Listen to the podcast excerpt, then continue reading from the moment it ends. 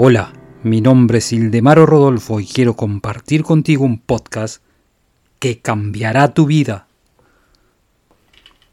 En este nuevo ejercicio, ponte en tu posición habitual y, si es posible, en el mismo lugar de siempre, y elimina todas las tensiones relajándote completamente.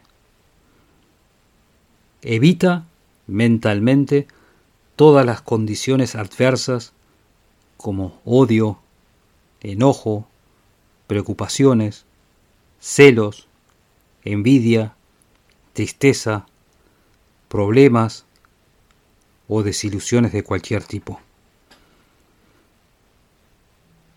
Tú me dirás que no puedes dejar de pensar sobre esas cosas, pero yo te digo que sí, que tú puedes.